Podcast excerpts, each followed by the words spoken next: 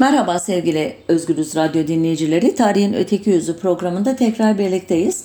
Bu hafta biraz e, garip bir konu seçtiğimin farkındayım. Başlıktan da anlamışsınızdır zaten. Ölü bedenlerin e, yakılarak yok edilmesi yöntemi olan kremasyon ve bunların yapıldığı e, bu işlemin gerçekleştirildiği mekanlar olan krematoryumların tarihçesi hakkında sohbet edeceğim sizlerle. Bu konunun nereden aklıma geldiğini anlatması inanın çok zor. Ee, epeydir zihnimi meşgul eden bir konu idi aslında. Bir ateist olarak e, eğer öldükten sonra e, bu ülkede egemen olan Müslüman geleneklerine göre gömülmek istemediğim için acaba nasıl bir yöntem e, bulursam bu ritüellerin içine düşmem diye kafa yormuş ve sonunda e, bedenimi, e, ölü bedenimi elbette bir e, tıp kuruluşuna e, bağışlamıştım. Buna ilişkin bir kart geldi bana. Arkasındaki bilgileri doldurdum. Ailemin üyelerini bu konuda aydınlattım, ikna ettim ve kendim açısından bir çözüm buldum. Fakat bu e, kadavra bağışı çoğu kişinin çok hoşuna gitmiyor. Doğal olarak e, öldükten sonra da vücudunun belki kendilerine yeterince saygı göstermeyeceğini düşünüyorlar o e, bilimsel çalışmaları yürütenlerin olabilir ve parça parça vücutlarından işte unsurların alınması, incelenmesi her ne kadar bilimi e, e, güçlendiren, ona katkı yapan bir eylemse de e, fikir olarak çoğu kişinin hoşuna gitmiyor. Peki bir üçüncü yöntem var mı bu tür kişiler için? Hayır. Ülkemizde e, ölüyü, ölü bedeni yakmak e, e, yöntemi e, İslam e, geleneğine göre doğru bulunmadığı için yerleşmemiş bir yöntem. E, işte ben bunun tarihçesine götüreceğim sizi ve e, özellikle Cumhuriyet'in ilk dönemlerinde bu konuda yapılmış tartışmaları hatırlatacağım. Bu hikaye aslında bizim ülkemizde henüz başlamadı ama dünyadaki pek çok kültür e, ölü bedeni yakma işlemini gayet iyi tanıyor, deneyimlemiş. Hatta bu konuda binlerce yıllık gelenekler bile oluşmuş. Milattan önce 3000'li yıllarda e, Avrupa ve e, Orta Doğu bölgesinde e, yaygın bir şekilde bu yöntemin kullanıldığı düşünülüyor.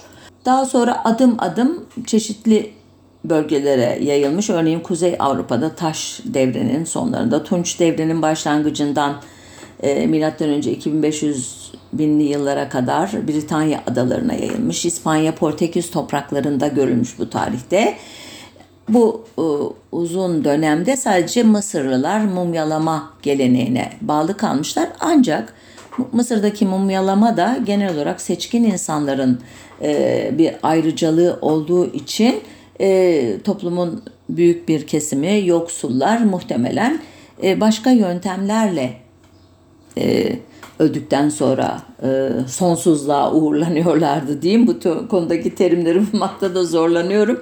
Daha sonra e, yavaş yavaş milattan önce binli yıllar dolayında eski Yunanlıların bu kültürü benimsediğini görüyoruz. E, ve 800 yıllarda e, savaşlarda ölen askerlerin e, cesetlerinin yakılması gayet e, yaygın bir uygulama imiş.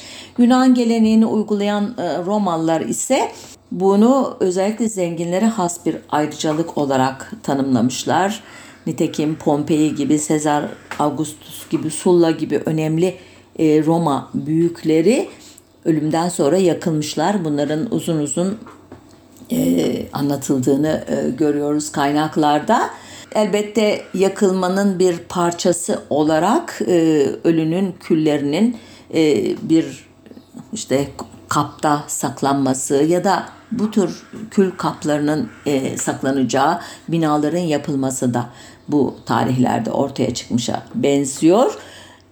Nihayet e, Hristiyanlıkla birlikte e, yakma ritüeli şekil değiştiriyor. Çünkü Hristiyanlık e, zengin sınıflara yönelik bir alt sınıf tepkisi esasında ve ilk Hristiyanlar da daha çok yoksul kişiler.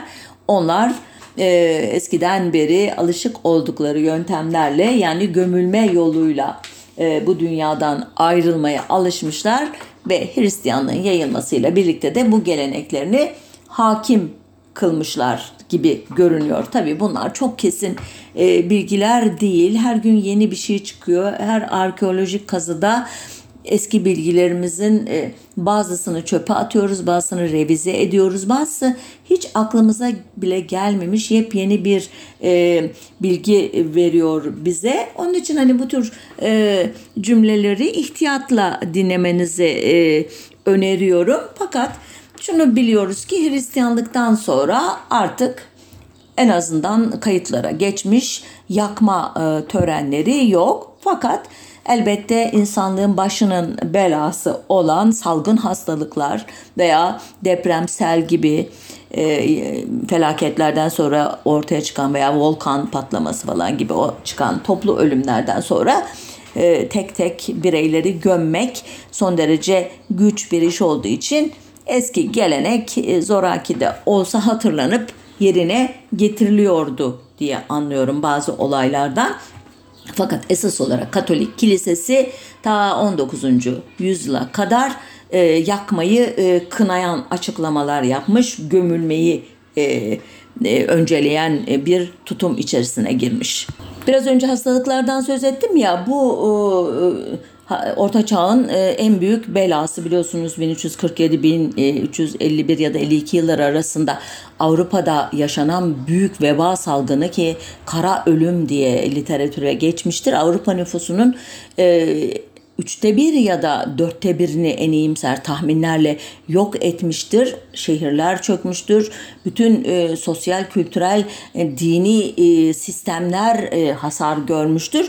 İşte bu büyük salgınların ardından gelen o aydınlanma döneminde e, aydınlanma düşünürleri veya o dönemin devlet adamları tekrar yakmayı, kremasyonu e, sağlık e, açısından, hijyen açısından daha sağlıklı gördükleri için bu konuda e, yeniden o tarih ne diyelim eski tarihlerin geleneğini anımsatan e, yaklaşımlarda bulunmuşlar. Örneğin 1741 tarihli e, bir kararnamede Silezya Savaşı'ndan önce 2. Frederick'in e, cesetlerin kendi cesedinin e, Romalı usulüne göre yakılıp Rheinsberg yakınlarında kül saklama kabına gömülmesini emrettiğini okuyoruz.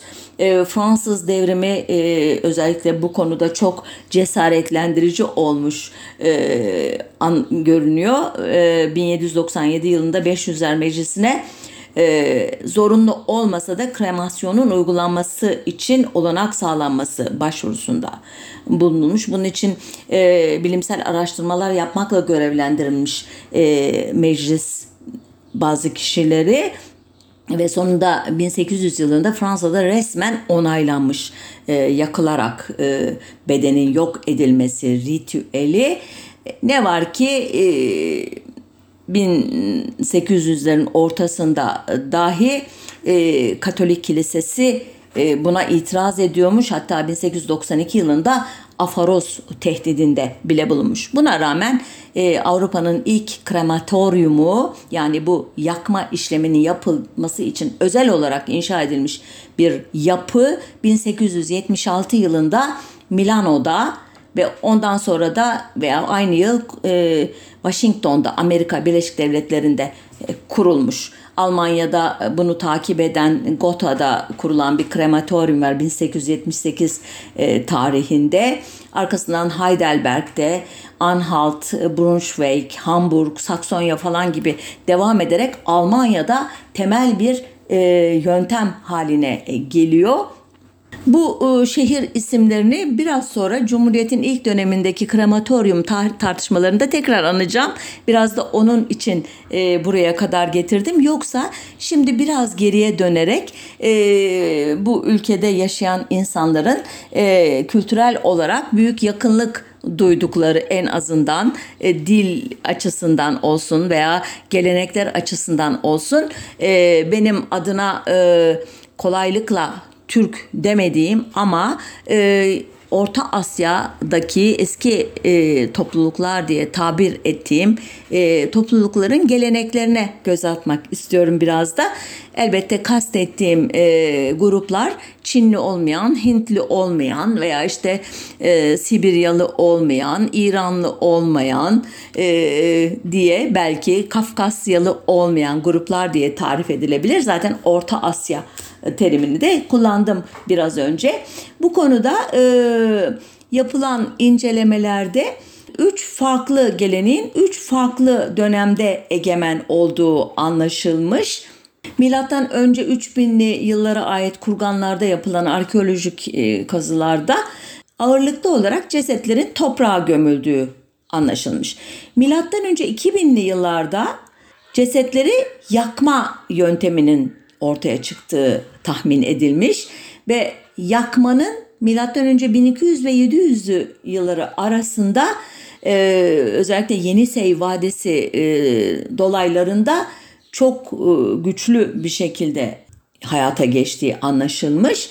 Bu tarihten sonra da e, ağırlıklı olarak yakma yönteminin kullanıldığını görüyoruz.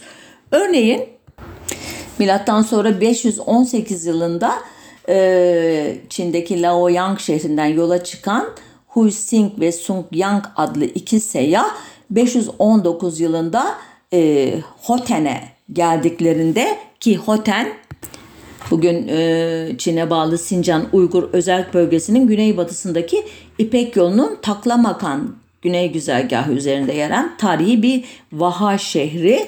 E, orada e, gördükleri bir töreni anlatmışlar. Diyor ki e, seyyahlar ölen adamın cesedi ateşte yakılır. Cesedin külleri yere gömülür. Sık sık anmak için yanına put dikilir.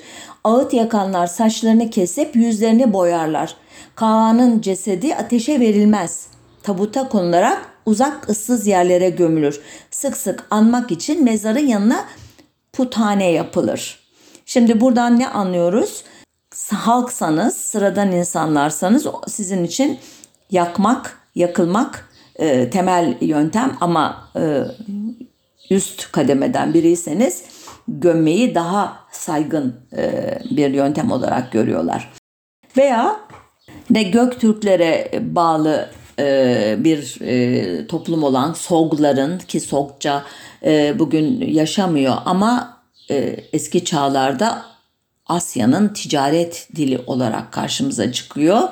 Bu kavmin ölülerini yaktıkları, ağlayıp yüzlerini çizdikleri, saç ve giysilerini parçaladıkları Fergana bölgesindeki Muncuk Tepe'deki bir mezarda yapılan kazılarda ki buluntulardan anlaşılmış.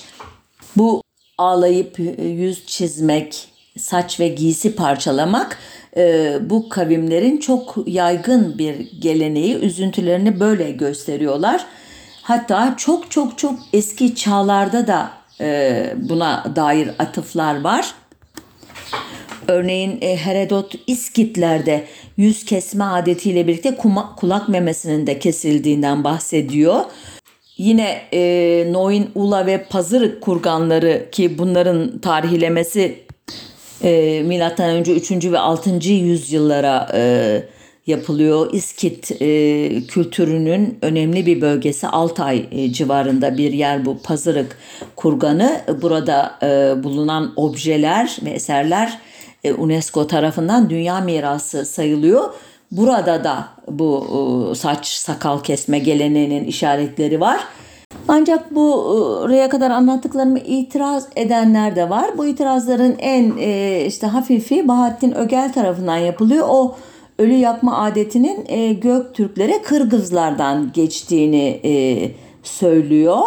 E, ki daha ileriki tarihlerde İslam ordularıyla birlikte bölgeye akın eden e, Arap seyyahları, coğrafyacıları da Kırgızların yakma adetinden çok bahsedecekler. Yani burada haksız e, olmayabilir e, Ögel. Ancak e, daha e, sert itirazlar da var. Bunlardan biri e, Vasili Vasilyevich Radlov veya da Wilhelm Radlov adıyla tanıdığımız e, Alman asıllı Rus şarkiyatçı e, Türkolojinin kurucusu bir şahsiyet. E, 1837-1918 tarihleri arasında yaşamış. E, ünlü Radlov atlasıyla da bu sözünü ettiğim coğrafyadaki halkları e, çok e, güzel bir şekilde e, e, betimlemiş bir şahsiyet. O Göktürklerin ölü yaktıklarına dair bir kanıta rastlamadım ben araştırmalarımda diyor. Çok radikal bir itirazda bulunuyor yani. E, Altaylarda çalıştım, Kazak bozkırlarında çalıştım, Yenisey boylarında çalıştım. Fakat içinde diyor insan külüne e, külü bulunan kaplara rastlamadım. Ancak hayvan e, kalıntısı olduğuna inandığım külleri gördüm diyor. Ancak diyor yine bizim resmi tarihçilerin e, Türk boyu diye tarif ettiği eski Hakaslarda diyor e, ölü e, defin yöntemleri diyor farklı idi. Onlar defin esnasında Çinlilerin Tukyu dediği bizim bugün işte Göktürk diye tabir ettiğimiz e, toplum gibi yüzlerini kesmezler. Cesedi de diyor üç defa sardıktan sonra ağlarlardı diyor. Onun üstüne cesedi yakarlar ve kemiklerini de bir yıl geçince gömerlerdi diyor. Sonra da diyor belli bir e, zamanda matem merasimini gerçekleştirirlerdi diyor. Bu e, belli zaman sözü önemli. Daha önce söyledim mi hatırlayamadım. Özür dilerim söylediysem bağışlayın çift dikiş olacak. E, bu toplulukların hemen hemen hepsinde ölüm gerçekleşir gerçekleşmez defin ya da yakma töreni yapılmıyor. Bunun için belli dönemler var. İlkbaharda ölen sonbaharda, sonbaharda ölen ilkbaharda örneğin gömülebiliyor bazı toplumlarda. E, ve defin ya da yakma anına kadar da cesedin bozulmaması için mumyalama e, işlemi uygulanıyor. Bu mecrada bir programı mumyalama geleneklerine ayırmıştım. E, eski Mısır'dan e, başlayarak özellikle Selçuklu ve Osmanlı tecrübesini anlatmıştım size. E, o programı bulup da dinlerseniz mumyalamanın ne kadar güçlü bir gelenek olduğunu görürsünüz. O programda söz etmediğim şey burada karşınıza çıktı. Benim de bir anlamda öyle. Bu eski Türkiye toplumlarda mumyalama yaparlarmış. E, Radlov e, bunu anlatırken diyor ki bu cesetlerin diyor yanlarına hiçbir süs eşyası konmadan e, gömüldüğünü gördüm diyor. Sonra kurbanlık hayvanın belirli parçaları ruhlar için yakılıyor ve diyor e, Abakan e, boyundaki demir devre mezarlarında gördüğüm gibi diyor kısmen yanmış koyun kemikleri de e, vardı bunu anlatıyor diyor. Bu da önemli. E, çeşitli kavimler e, öldükten sonra e, onu e, gök katında da e, yalnız bırakmasın diye yanına işte silahçısını, ahçısını, işte en önemli hizmetkarını, sevdiği eşini ve atını da öldürerek koyuyorlar ya da yakıyorlar bildiğiniz üzere. Bu ilginç bir şey elbette bu gelenek gök ve yer ilintili olduğu için mi böyle yapıyorlar yoksa e, tamamen ayrı unsurlar olarak görüyorlar ve gökyüzünde de aynı yeryüzündeki gibi bir hayat sürsün diye mi bunu yapıyorlar e, anlamak çok kolay değil. Kafayı karıştıran bir başka husus da işte ölülerin kemiklerinin de bir kez daha yakılması. E, bunu da bazı araştırmacılar yeryüzüne kesinlikle dönmelerini engellemek için yaptıklarını söylüyorlar. E, ki açıkçası hmm, bana çok ikna edici gelmedi. Böyle bir kopuşu niye istesin e, o toplumlar diye algılayamadım doğrusu. Ki bu da Kırgızlardan geçmiş bir gelenek gibi görünüyor. Biraz önce sözünü etmiştim hatırlarsanız İslam ordularıyla birlikte bölgeye gelen Arap coğrafyacıları, seyyahları da Kırgızların yakma adetlerinden çok söz ediyorlardı diye hakikaten Örneğin 934 e, yılında ölmüş olan e, Belhli Ebu Zeyd Kırgızlar ölülerini yakarlar ateşin ölünün cesedini günahlardan temizlediğini inanırlar diye yazmış. Burada günah terimi e, İslamiyet ile birlikte bölge kültürüne şırınga ediliyor diye düşündüm ben. Çünkü Kırgızlar için günah diye bir tabirden ziyade kötülük, uğursuzluk gibi tabirler e, söz konusu idi muhakkak. E, 10. yüzyılın ikinci yarısında yazılmış olan Hudud el Alam'da ki yazarı bilinmiyor 982 yılında Gurluların hükümdarı Ebu Haris Muhammed bin Ahmet'e sunulmuş. Farsça bir kitap bu. Onda da Kırgızların ateşi kutsal saydığı ve ölüleri yaktığından söz ediliyor. Yine 11. E, yüzyılda yaşamış Fars asıllı bir coğrafyacı ve tarihçi olan Gerdizi de Kırgızlar Hindular gibi ölülerini yakarlar. Ateş eşyanın en temizidir. Ona düşen her şey temizlenir. Ateş ölüyü pislik ve günahlardan temizler dediğini e, okuyoruz. 12. yüzyıl yazarı e, Arap e, gezgini, haritacısı, coğrafyacısı İdrisi de Kırgızlar ölülerini yakıp küllerini Manhar nehrine atarlar. Nehirden uzak olanlar ise ölülerini yaktıktan sonra nehre ulaşsın diye küllerini yeryüzünde rüzgara savururlar diyor. Pek çok anlatı var e, benzer ama anlamışsınızdır. Esas olarak Kırgızlara has bir gelenek e, olarak kalmış anlaşılan 9. 10. 11. 12. yüzyıllarda e, ateşle e, ölü bedeni yok etmek. E, halbuki Göktürklerin e, işte e, bunu çok sık yaptığını hatta işte 630 yılında bu gelenekten uzaklaştıkları için kendisini e, kendilerini eleştiren e, Çin imparatoru adını söylememiştim galiba Tai Sung 634 e, yılında e, ölen Hieli Kağan'ı prens ilan ediyor Çin gelenekleri ama onu Türklerin adetine göre gömdürüyor ki cesedi yakıyorlar ve Po Nehri'nin doğusuna bir höyüye e, gömüyorlar. Yani artık 600'lü yıllardan itibaren e, bu bir çeşit e, ne diyeyim e, tercih edilmeyen gelenek olmuş ki Çinli imparator onu zorla yapmış adeta. Devam edelim. Burada belki aklınıza gelebilir acaba e, bu yüzyıllarda e, Zerdüşlüğün etkisi ile e, özellikle İrani topluluklarda e, yakma eylemi e, yaygın mı idi? Yani bu Orta Asya'dan kalkıp e, İran, işte Afganistan, İran e, üzerinden e, Anadolu'ya doğru gelen e, kavimler acaba yolda Zerdüşt inancıyla tanışarak onun etkisiyle e, bu konuda bazı pratikler e, geliştirmiş olabilirler mi? Pek yok gibi görünüyor. Çünkü e, Zerdüşler aslında ateşe tapıyorlar. Adeta onu tanrısal bir güç olarak görüyorlar. Bu andığım e, Orta Asya kavimleri ise e, işte büyü unsuru, temizleme unsuru olarak görüyorlar. Kötü ruhları, kötülükleri kovan, e, temizleyen, yıkayan bir unsur olarak görüyorlar. Bir tapma e, e, durumu yok benim hissettiğim kadarıyla. Örneğin Manas destanında buna dair bir ipucu var yani. O diyor ki mesela işte e, dağ otlarını toplayıp işte e, arkadaşını gömecek 17 dostum siz ölesiniz dağıtlarını toplayayım ateş yakıp sizi temiz temiz defnederim e, diyen bir e, karakter var not etmemişim kim olduğunu.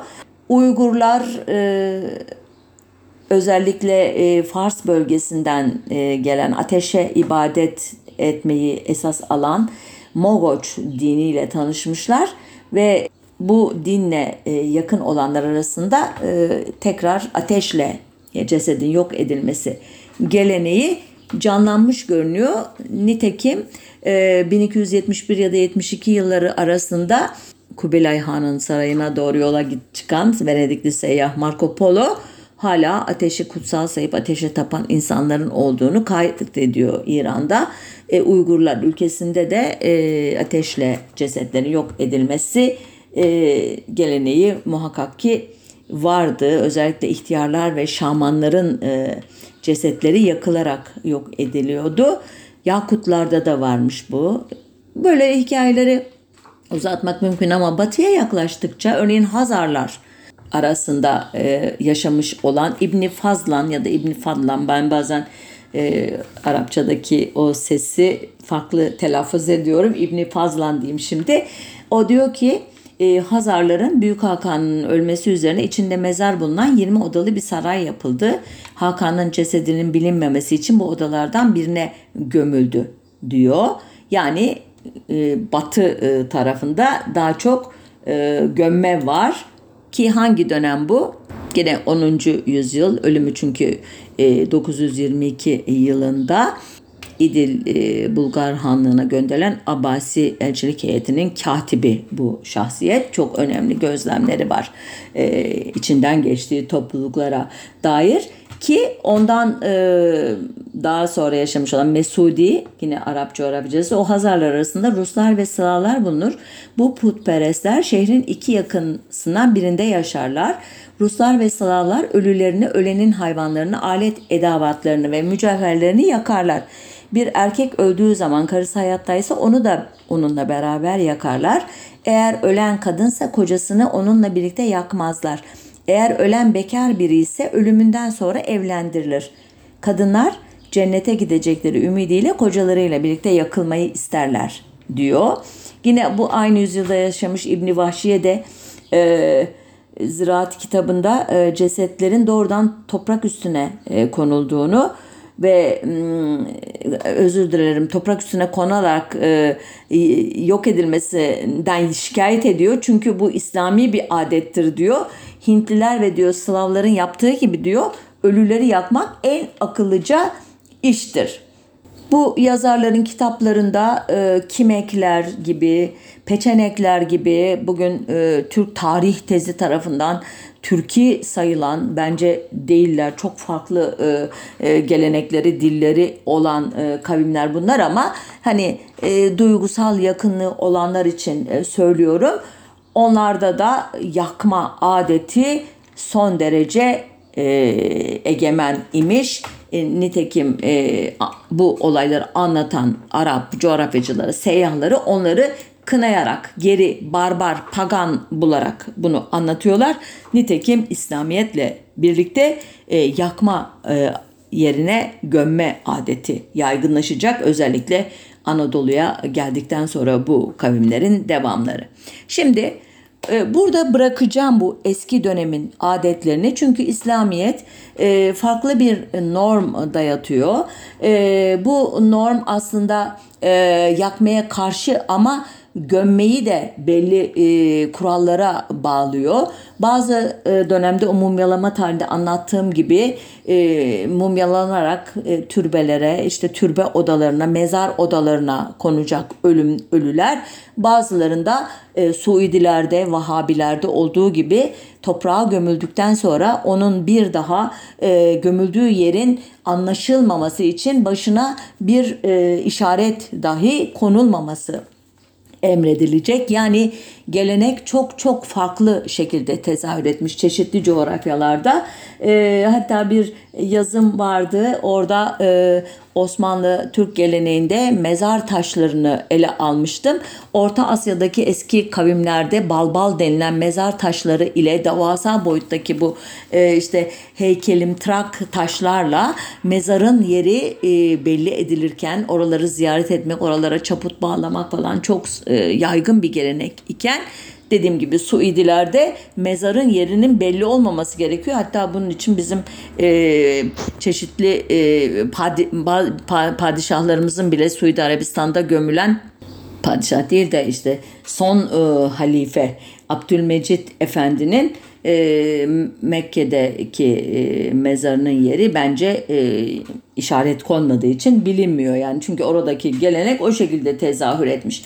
E, bu mezar taşları, mezar taşlarının üstündeki işaretler, yazılar, süslemeler, mezar taşlarının boyutları bambaşka bir konu. Biz yakma olayından uzaklaşmayalım diye e, bunları atlıyorum. Şimdi e, sizi e, hızla e, Cumhuriyet'in ilk dönemindeki çok ilginç krematorium tartışmalarına götüreceğim.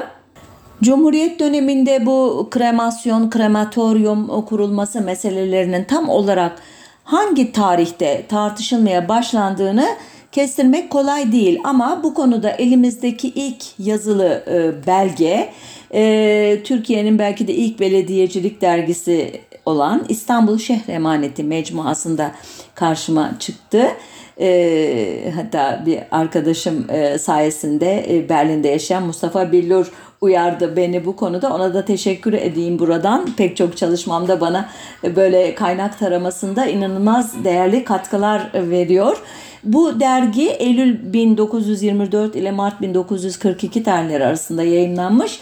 Bizi ilgilendiren e, yazı ee, Osman Nuri Bey ileride Ergin soyadını alacak bu e, belediyecilik, imar, işte binalar e, konusunda gerçekten çok değerli bir uzman. Onun bu derginin e, 1927 yılının Mayıs e, ayında yayınlanan sayısında e, çıkan yazısı İstanbul'da bir krematoryum tesisi hakkında mütalaa başlığını taşıyor. E, bu başlık altında çok ilginç bir yazı. E, Osman Nuri Bey uzun uzun e, Avrupa'daki krematoryumları e, anlatıyor e, okuyuculara. İşte bu müesseseler diyor e, çok eski tarihten beri Avrupa'da vardır. 18. asırdan beri insan cesetleri resmen yakılmaya bah başlanmıştır. Buna mahsus özel fırınlar kurulmuştur. Buna krematoryum denir diyor. Bunlar diyor Fransa, İtalya'da, Almanya'da e, ilk ortaya çıkmıştır diyor. İşte Almanya'daki ilk krematoryumdan 1878 yılında Gotha şehrinde inşa edilenden başlıyor. Sonra işte Heidelberg, Hamburg, Jena, e, Basel falan diye e, devam ediyor. E, çok e, ilginç bir yazı tabii. E, bazı yerleri biraz silik olduğu için kopyanın işte bazı noktalı harfleri okumakta zorlandım. Yanlış anlamış olabilirim ama e, bunları hiç eleştiren, kınayan falan bir yaklaşım yok. Bunun işte e, sıhhi nedenleri olduğunu, araziden, topraktan istifade, tasarruf sağladığını e, söylüyor. Buralarda kimlerin yakılacağından söz ediyor. İşte cins, e, din, mezhep farkı gözetmeden hayatta iken herkes diyor eğer vasiyet etmişse burada yakılabilir diyor. Bunların diyor resmi bir şekilde tabii başvurmaları gerekiyor diyor. İşte e, bazı e, şartlarından söz ediyor. İşte e, ödenecek paralardan falan söz ediyor. Esas olarak Katolikler, Yahudiler bunu tercih ediyorlar diyor e, işte bazı sayılar veriyor kaç kişi yakılmış falan derken e, anlaşılan o tarihte e, Türkiye'de bu konuda bir tartışma varmış ki buna dair bir yazı yazmak ihtiyacı duymuş. Sonuç kısmı biraz kısa geçmiş. Yani bizde e, bu kadar e, çok kişi istemeyecektir. Bunu e, ekonomik bulmuyorum e, demeye getirmiş. Ancak diyor İstanbul çok e, farklı bir şehir, çok büyük bir şehir, farklı dinlerden insanlar var. Orada böyle bir e, işletme e, kendini finanse edebilir demeye getiriyor. Ancak diyor küçük boyutta ve bir adet e, açılırsa diyor niye olmasın demeye getirmiş. Bana çok ilginç geldi bu yaklaşımı. peki dedim bu tartışmayı acaba kim başlattı? Bu resmi düzeyde bir başlangıç mı? Hayır bu tartışmayı çok ilginç bir şahsiyet olan Nurettin Münşi Bey e, başlatmış. Nurettin Münşi Bey e, bir kimyager. E, kendisi hakkında çok az bilgi var e, internette. Ölüm tarihi falan da e, e, Wikipedia'da yanlış yazılmış. Onu da bu araştırma sırasında bulduğumuz bir e, e, ölüm ilanı ile düzelttik e, Mustafa Billur'a tekrar teşekkür ediyorum. E, Nurettin ya da Nureddin diye yazılıyor. Münşi, e, Nurettin Münşi diye arayabilirsiniz. Algan soyadını almış 1934 sonrası. E, Girit doğumluymuş. Halkalı Ziraat Mektebi'ni bitirmiş e, kimya alanında çalışmalar yapmak üzere devlet tarafından Paris'e gönderilmiş. 1913'te Yüksek Mühendis Mektebi kimya muallimi olmuş. İşte kimya laboratuvarlarının kurulması için büyük çabalar sarf etmiş. 1929 yılında da müderrisliğe terfi ettirilmiş. İşte bu şahsiyet e, ki esas olarak zirai kimya e, alanında e, çalıştığını anladım. Yani zehirli gazlar vesaireler falan değil ama ona dair bazı yazıları, konferansları da var anladığım kadarıyla. İşte bu e, şahsın e, 10 Aralık 1930 e, tarihli Son Posta gazetesinde çıkan bir haberde e, bu e, konunun nasıl gündeme geldiğine dair bir açıklamasını okudum. Haber şöyle başlıyor. Memlekette öldükten sonra yakılmak isteyen 20 bin kişi var alt başlığı. Üstte de madamın müftiye müracaatı Nurettin Münşi Bey'i harekete geçirdi diye vermiş haberi son posta. Ee, okuyorum. Geçenlerde Müftü Efendi'ye müracaat ederek ölmüş olan Müslüman kocasının yanına gömülmek istediğini söyleyen Katolik madam meselesi belediye meclisinin yedek azasından Nurettin Münşi Bey'i ki Menşi diye geçiyor burada harekete geçirdiği ölülerin yakılması taraftarıdır Nurettin Menşi Bey. Hatta bu işi adli safhaya nakletmeyi de düşünmüyor değildir. Bu münasebetle bakınız ne söylüyor. Bu kadın meselesini okudum. Bu kadının Türk mezarlığına gömülmesinde bence hiçbir beis yoktur. Çünkü bütün Avrupa memleketlerinde ve bilhassa Paris Lachaise mezarlığının tam göbeğinde Türklerin hem mezarları hem de cami ve gasilhaneleri vardır. Kadının iştihadı muvafık ise ihrak edilerek külü kocasının mezarı içerisine de konabilir. İhrak Osmanlıca'da e, e, yakmak eylemini anlatıyor. İhrakı bin nar yakarak e, ateşte yakarak e, işte öldürme içinde ihrakı bin nar edilerek tabiri kullanılıyor Osmanlı belgelerinde. E, başta girişte e, söylemiştim galiba Osmanlı tecrübesinde ölünün yakılarak e, külünün e, işte havaya savrulması veya saklanması e, hiç tercih edilmiyor, onaylanmıyor hatta günah sayılırken canlı canlı yakma eylemi tarihsel hikayelerde var. Konumuz o olmadığı için atlayarak devam ediyorum. Şimdi buradan sonra işte neden 3 e, yıl önce bu tartışmayı e, Nurettin Menşi ya da Münşi Bey'in başlattığını düşündüğümü anlayacaksınız. Haber şöyle devam ediyor. 3 sene evvel arzu edenlerin yakılmaları için bir krematoryum yani ölü yakma fırınının yapılmasını teklif etmiştim. Şimdi de bu fikirdeyim. Bahusuz Cumhuriyet kanunlarında, belediye layihalarında cenazelerin nakil, tetfi, tetvin ve icabında ihrakı belediyeye aittir diye yazılıdır. Ben bu fırının yapılmasının ölümüme talik edilmesini kabul edemem yani ölümüme kadar ertelenmesini kabul edemem. Ben bir vatan çocuğu sıfatı ile öldüğüm zaman yakılmamı istiyorum. Teklifim kanunidir. Esasen yakılmak isteyen 20 bin kişi vardır. Teklifim kanuni olduğu için ihrak fırınları yapılmazsa vali ve belediye reisi hakkında müddeyi umumiliğe yani savcılığa müracaat edeceğim. Anlıyoruz ki Nurettin Münşi ya da Menşi Bey bu konuda son derece kararlıdır. Zaten yüzünden de anlaşılıyor bir fotoğrafı var bu haberde. Çok ciddi, inatçı bir şekilde konuyu takip edeceğini ima ediyor ifadesi. Ancak ima ile kalmıyor. Gazeteleri taradıkça Nurettin Münşi Bey'in bu konudaki e, eylemlerini, e, açıklamalarını okuyoruz ta ölümüne kadar neredeyse. 31 Nisan'da Son Posta gazetesine çıkan bir haberde başlık yakılmak isteyen kimyager Nurettin Münşi Bey ölümüm yaklaşıyor yakma fırınlarını çabuk yapın diyor alt başlığıyla çıkmış ve e, bu e, cümleler altta da tekrarlanıyor. Ölüm zamanım yaklaşıyor. Cesedimin belediyece yapılacak yeni fırınlarda yakılmasını çok arzu ediyorum. Fakat geç kalıyorsunuz diyor. Çünkü yeni mezarlıklar nizamnamesinde bu tür fırınların kabul edilmediği ve masrafı da çok olduğu için Nurettin Bey'in talebinin hayata geçmediğiyle devam ediyor haber. 2 Kasım 1931 e, tarihli Posta Gazetesi'nde e, yine ölüleri yakacağız. Kimyaker Nurettin Münşi Bey ısrar ediyor. Diyor ki mezarlıklar çiçekler ile, laleler ile aleyhtarlarımızın olsun.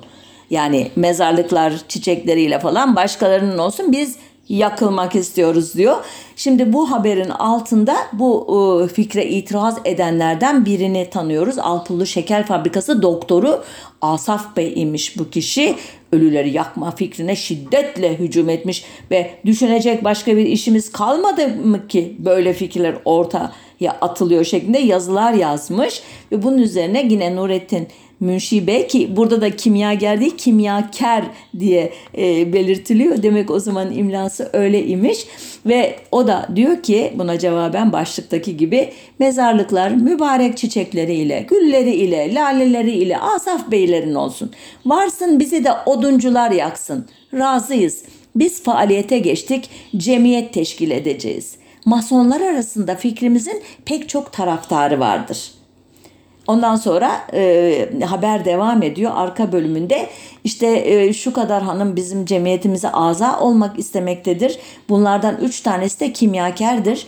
Yakma fırınları Leipzig, Dresden, Parleşez'deki gibi büyük olmayacaktır. Şişli'de küçük bir fırın yaptıracağız. İzmir, Ankara ve Samsun'da da fırınlar yaptıracağız.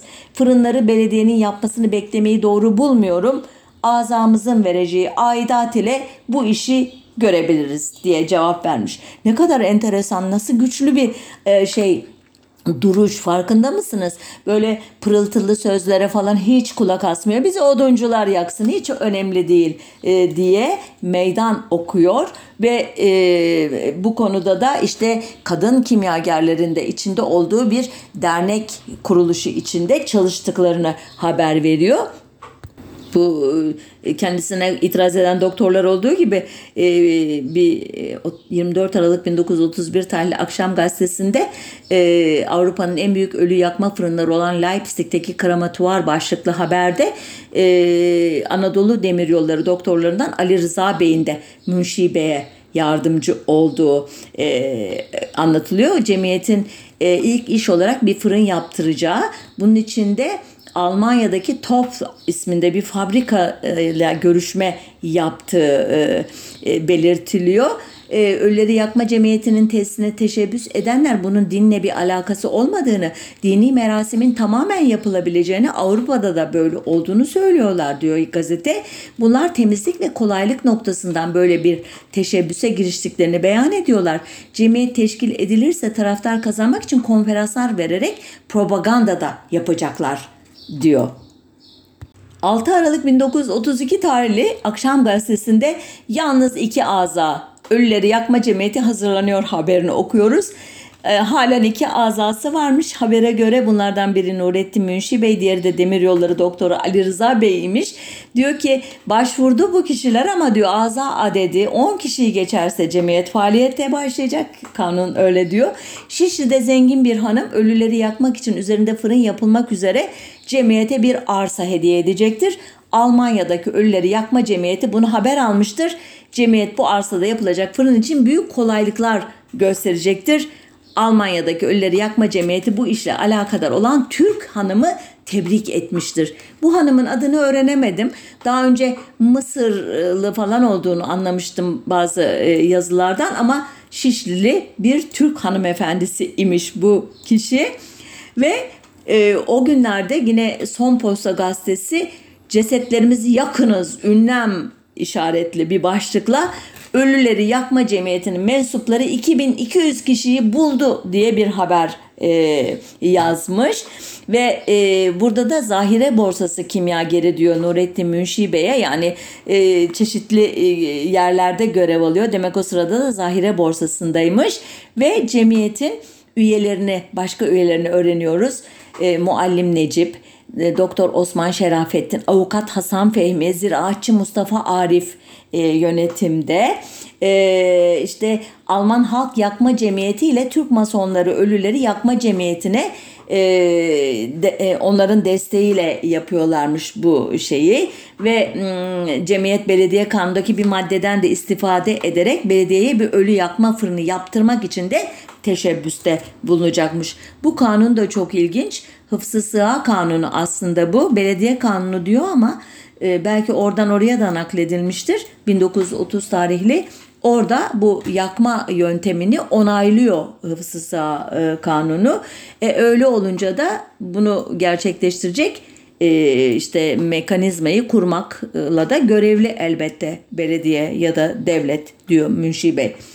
Not etmeyi unut pardon yazmışım. Ee, 1934 e, tarihli 7 gün e, mecmuasında e, gününü haftasını yazmamışım çok özür dilerim.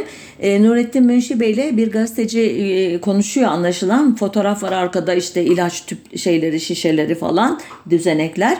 Altta şöyle yazıyor. Biz ailece yanmaya karar verdik. Ben, karın, karım, kayınvalidem, biri 12, diğeri 17 yaşında iki çocuğum hepimiz yanacağız. Bizi bu fikrimizden hiç kimse çeldiremez son derece kararlı. Gördüğünüz gibi ailesini de ikna etmiş. E, o tarihte bilmiyorum kuş olup uçsaydık gitseydik acaba nasıl bakıyordu toplumun geneli bu aileye? Deli mi diyorlardı, divane mi diyorlardı, ne kadar ilginç bir insan mı diyorlardı ya da bu baba ailesini de e, zorlamış e, bu suça tırnak içinde e, ikna etmeye mi diyorlardı. Sonunda ümitle bekliyoruz bir krematoryum kurulmasını ancak henüz gerçekleşmediğini 19 Mayıs 1934 tarihli Vakit Gazetesi'ndeki bir haberden okuyoruz. Bir vasiyet başlık ve altta beni Vezü yanardağına atınız. Vezüv demiyorlarmış o zaman Vezü yanardağı diyorlarmış İtalya'daki dağı an, kastediyor. Diyor ki birkaç sene evvel ortaya atılan ve ilk zamanlarda mühim bir yekün tutacak taraftar bulan Ölüleri Yakma Cemiyeti artık mevzui bahis olmaz oldu. Cemiyet teessüs etmiş, resmiyet kaz- kesbetmiş olması için vilayete müracaat edilmiş ve azaları tespit edilmişti. Cemiyet ölüleri yakmak için kurulacak krematorun projesini de tespit etmişti. Ancak kendisiyle görüştüğümüz cemiyet müesseslerinden e, Zahire Borsası Kimyageri ve Meclisi azasından Nurettin Münşi Bey cemiyet tahmin edilemeyecek kadar rağbet görmüştü. Az zamanda 2500 aza kaydettik dedi ama e, hala ortada bir şey yok diye yakındı diyor. Bu okuduğum haber de e, 1935 tarihli bir cumhuriyetten gününü yazmamışım özür dilerim. Ancak yine 11 Ekim 1935 tarihli Cumhuriyet Gazetesi'nde ilginç bir e, haber e, var. Ankara'da Asri Mezarlık dikkatinizi çekerim. Bu yıl için 400 bin lira tahsisat ayrılan Ankara Asri Mezarlığı'nın duvar ve şoselerinin inşasına bugünlerde başlanacaktır. Bu kısım bittikten sonra e, bahara doğru diğer inşaat da ihale edilecektir. Buraya dikkat edin. Mezarlık sahası dahilinde bir de ölüleri yakma furununun inşası esas itibariyle kararlaştırılmıştır. İsteyenler ölülerini gömdürmeyerek yaktıracaklardır. Bazı hesaplara göre bir ölünün 20 liraya yakılması kabil olacak ve külleri ailesine teslim edilecektir.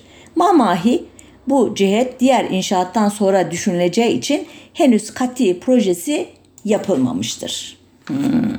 Demek iş ciddiye binmiş ve fiyatlandırma bile yapılmış fakat projesi sonraya bırakılmış.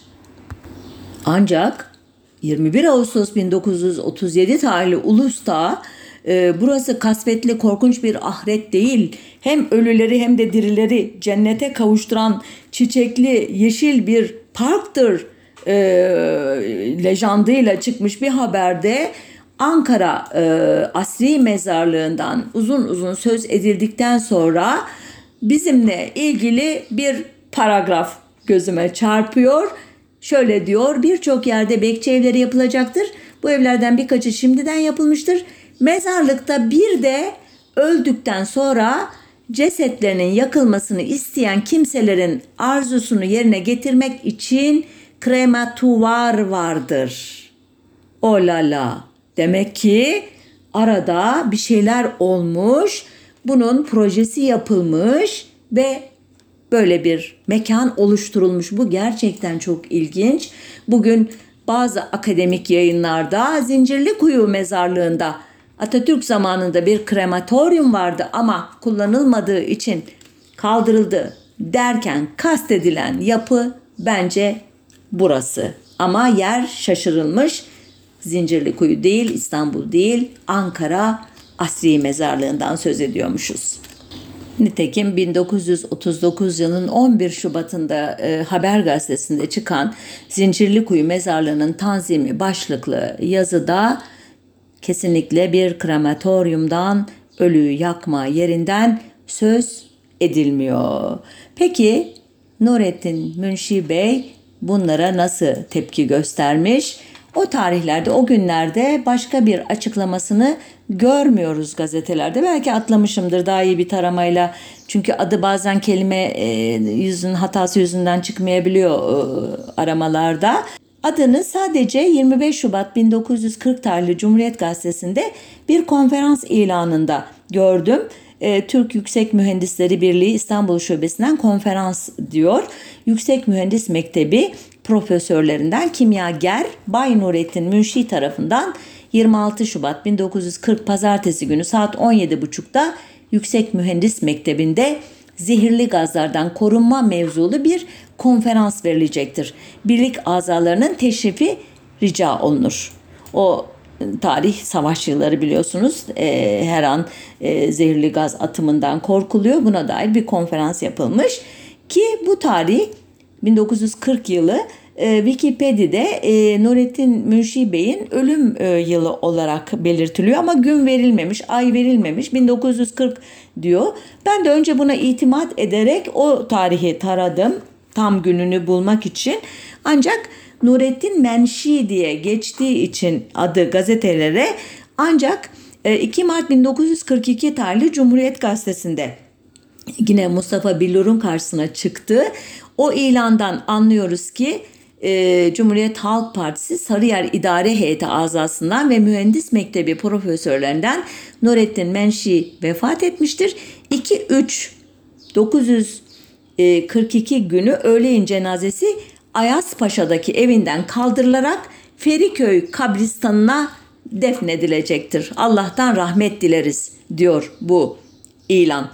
Anlıyoruz ki bu tarihten birkaç gün önce ölmüş ya da o gün ölmüş e, diyelim. E, yok önce ölmüş ki 2 Mart tarihli gazeteye gelmiş haber ve çok dramatik bir durum farkındaysanız bütün hayatı boyunca gömülmeye itiraz eden ve yakılmak için mücadele eden Nurettin Menşi Bey, Nurettin Münşi Bey Feriköy kabristanında toprak altına girmiş. Aynı günlü Vatan Gazetesi'nde e, ilginç bir şekilde talebeleri tabutu ellerinde taşıdılar haberi var. Buradan anlıyoruz ki aslında Cumhuriyet'teki haber e, biraz yanlış e, olmalı. Çünkü e, burada gömülecektir diyor. Burada gömüldü diyor.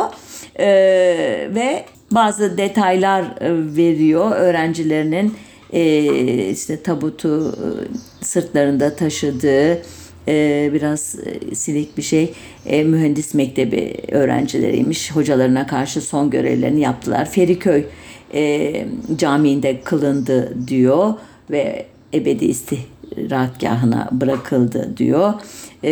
Ve böylece Nurettin Menşi Bey'in en büyük arzusunu bırakın toplum için gerçekleştirmeyi kendisi için bile gerçekleştiremeden bu hayata veda ettiğini öğreniyoruz. Halbuki neydi vasiyeti biliyorsunuz? Beni Vezü Dağı'nın e, kraterine atın. İnsanlar işte böyle hayatları boyunca bir şeyler için mücadele edip onlara hiç ulaşamadan ve arzularının tam tersi bir şekilde e, muameleye tabi olabiliyorlar öldükten sonra. Bu programı e, yapma nedenim de işte bu sonu engellemek için acaba katkı sunabilir miyim e, dürtüsü idi. Hatırlarsanız ben kendim için kadavramı e, bir e, sağlık e, kuruluşuna, e, Sağlık Bakanlığı eliyle bir üniversiteye bağışlamıştım. E, annem de 89 buçuk yaşında bu kararı e, çok önce bilinçli bir şekilde aldığı için e, bu konuda talimatını vermişti yıllar önce ve e, onun e, bedenini de Marmara Üniversitesi Tıp Fakültesine bağışlamıştık. Yani bizler e, en azından annemiz itibariyle hayatta nasıl yaşadıysak, neleri savunduysak ölü bedenimize de onun e, yapılmasını sağlamış idik. Ben de onu başaracağımı umuyorum. Ama toplumun diğer üyeleri için farklı bir şekilde bu dünyadaki fiziki varlıklarının sonlandırılmasını isteyenler için bu yöntemin düşünülmesi gerektiğini e, tekrar hatırlatıyorum. Burada noktayı koyayım. Ölüleri e, yakma cemiyetinin ilk üyesi olarak e, önümüzdeki hafta bir başka konuda buluşmak üzere. Hoşçakalın diyeyim.